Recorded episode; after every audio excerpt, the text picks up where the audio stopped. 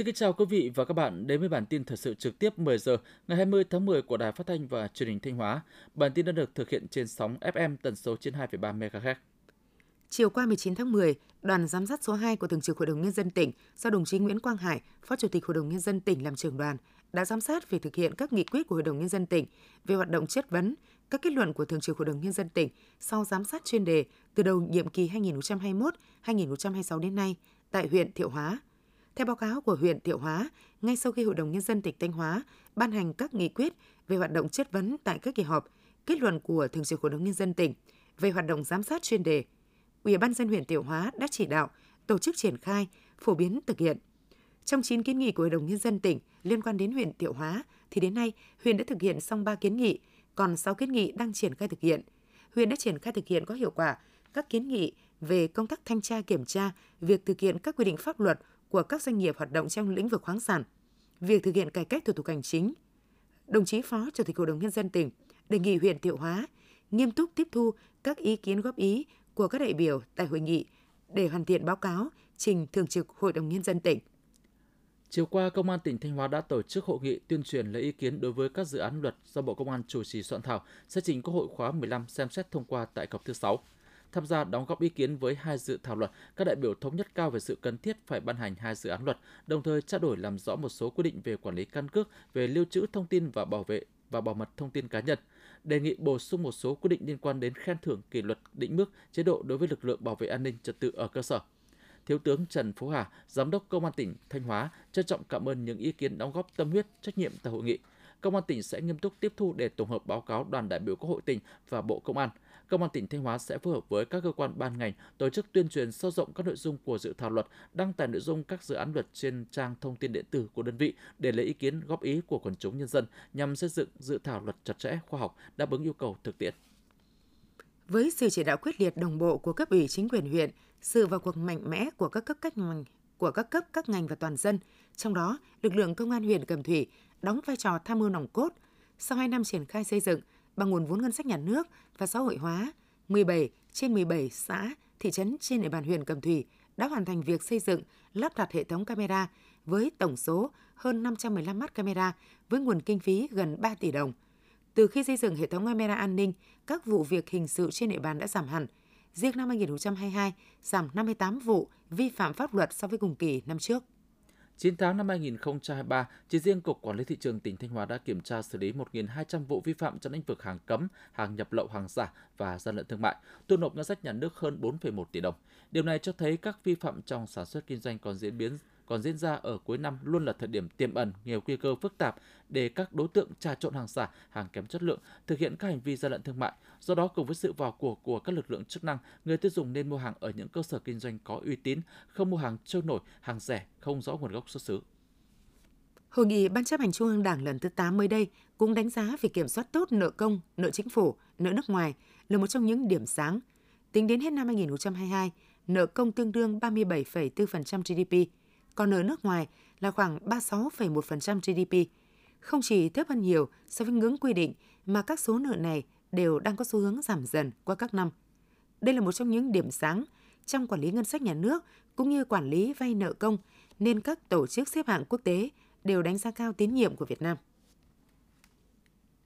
Theo số liệu mới nhất của Tổng cục Hải quan, đến trung tuần tháng 10 kim ngạch xuất khẩu hàng hóa cả nước đạt sấp xỉ 523 tỷ đô la Mỹ, dẫn đầu là điện thoại và linh kiện với 2,55 tỷ đô la Mỹ, tiếp theo là máy tính, sản phẩm điện tử và linh kiện, máy móc, thiết bị dụng cụ phụ tùng, dệt may. Lũy kế từ đầu năm đến ngày 15 tháng 10, kim ngạch xuất khẩu cả nước đạt hơn 272 tỷ đô la Mỹ, giảm hơn 24 tỷ đô la Mỹ so với cùng kỳ năm ngoái. Ở chiều ngược lại, nhập khẩu hàng hóa trong kỳ 1 tháng 10 đạt 12,84 tỷ đô la Mỹ, giảm 40 tỷ đô la Mỹ so với cùng kỳ năm ngoái.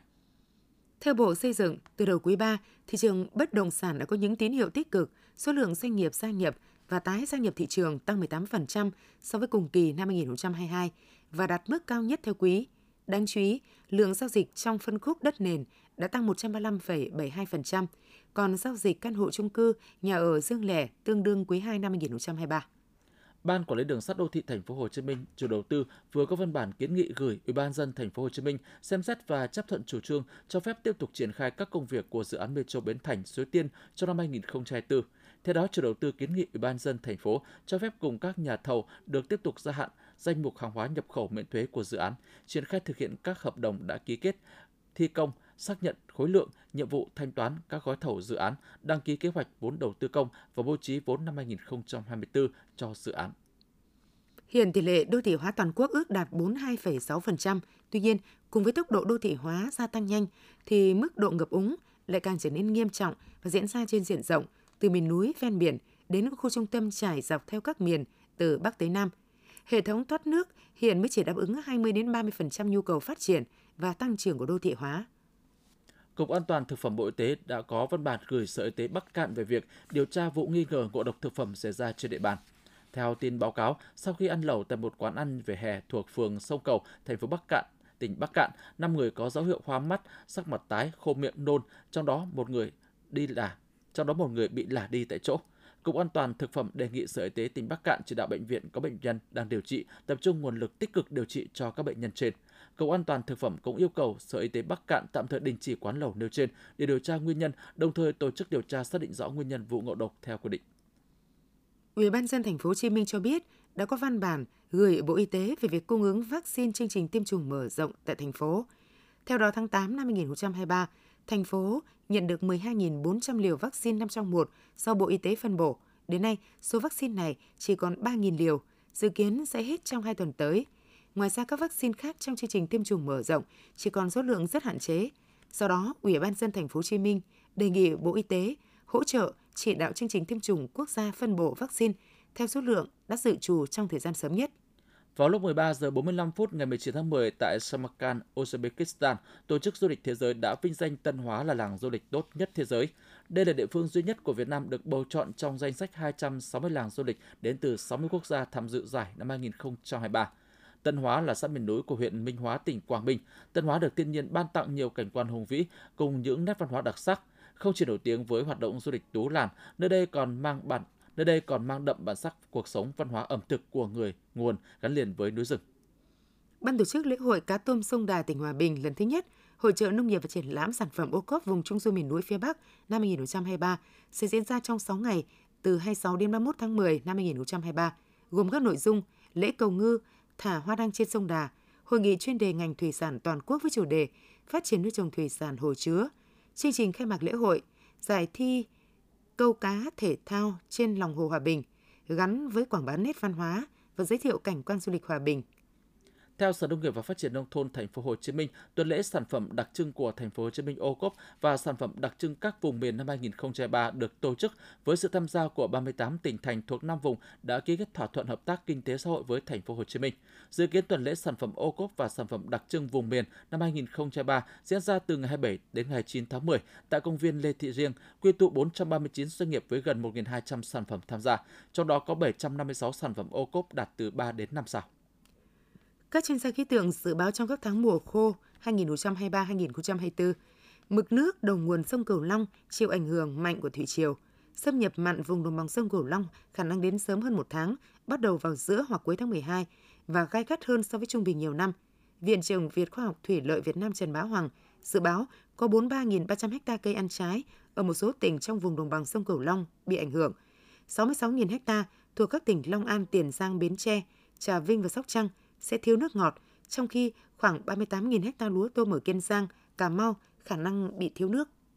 Theo Bộ Chỉ huy Bộ đội biên phòng tỉnh Quảng Nam, đến 10 giờ ngày 19 tháng 10, tàu kiểm ngư 467 đã hoàn thành việc tiếp nhận ngư dân, hai tàu công mực bị chìm và di chuyển về bờ. Dự kiến trưa ngày hôm nay sẽ đưa 80 ngư dân về tới chi đội kiểm ngư số 3 thuộc vùng Hải quân tại xã Tam Giang, huyện Núi Thành, tỉnh Quảng Nam. Sau khi đưa các ngư dân về bờ, tại khu vực hai tàu gặp nạn đang còn 10 phương tiện gồm 3 tàu của Bộ Quốc phòng và 7 tàu cá của ngư dân tiếp tục mở rộng khu vực tìm kiếm. Thời gian qua, nhiều địa phương tại Nghệ An xuất hiện dịch tả lợn châu Phi. Các địa phương đã phát hiện dịch tả lợn châu Phi là huyện Yên Thành, Diễn Châu và Quỳ Hợp. Ông Đặng Văn Minh, Tri cục trưởng Tri cục chăn nuôi và thú y tỉnh Nghệ An cho biết, hiện tại dịch tả lợn châu Phi đang xuất hiện tại nhiều địa phương, đơn vị cùng với các cơ quan chức năng, chính quyền địa phương nhanh chóng triển khai các biện pháp để ngăn ngừa nguy cơ dịch tả lợn châu Phi lây lan rộng. Thông tin vừa rồi cũng đã khép lại chương trình thời sự của Đài Phát thanh Truyền hình Thanh Hóa. Xin kính chào và hẹn gặp lại quý vị và các bạn trong những chương trình sau.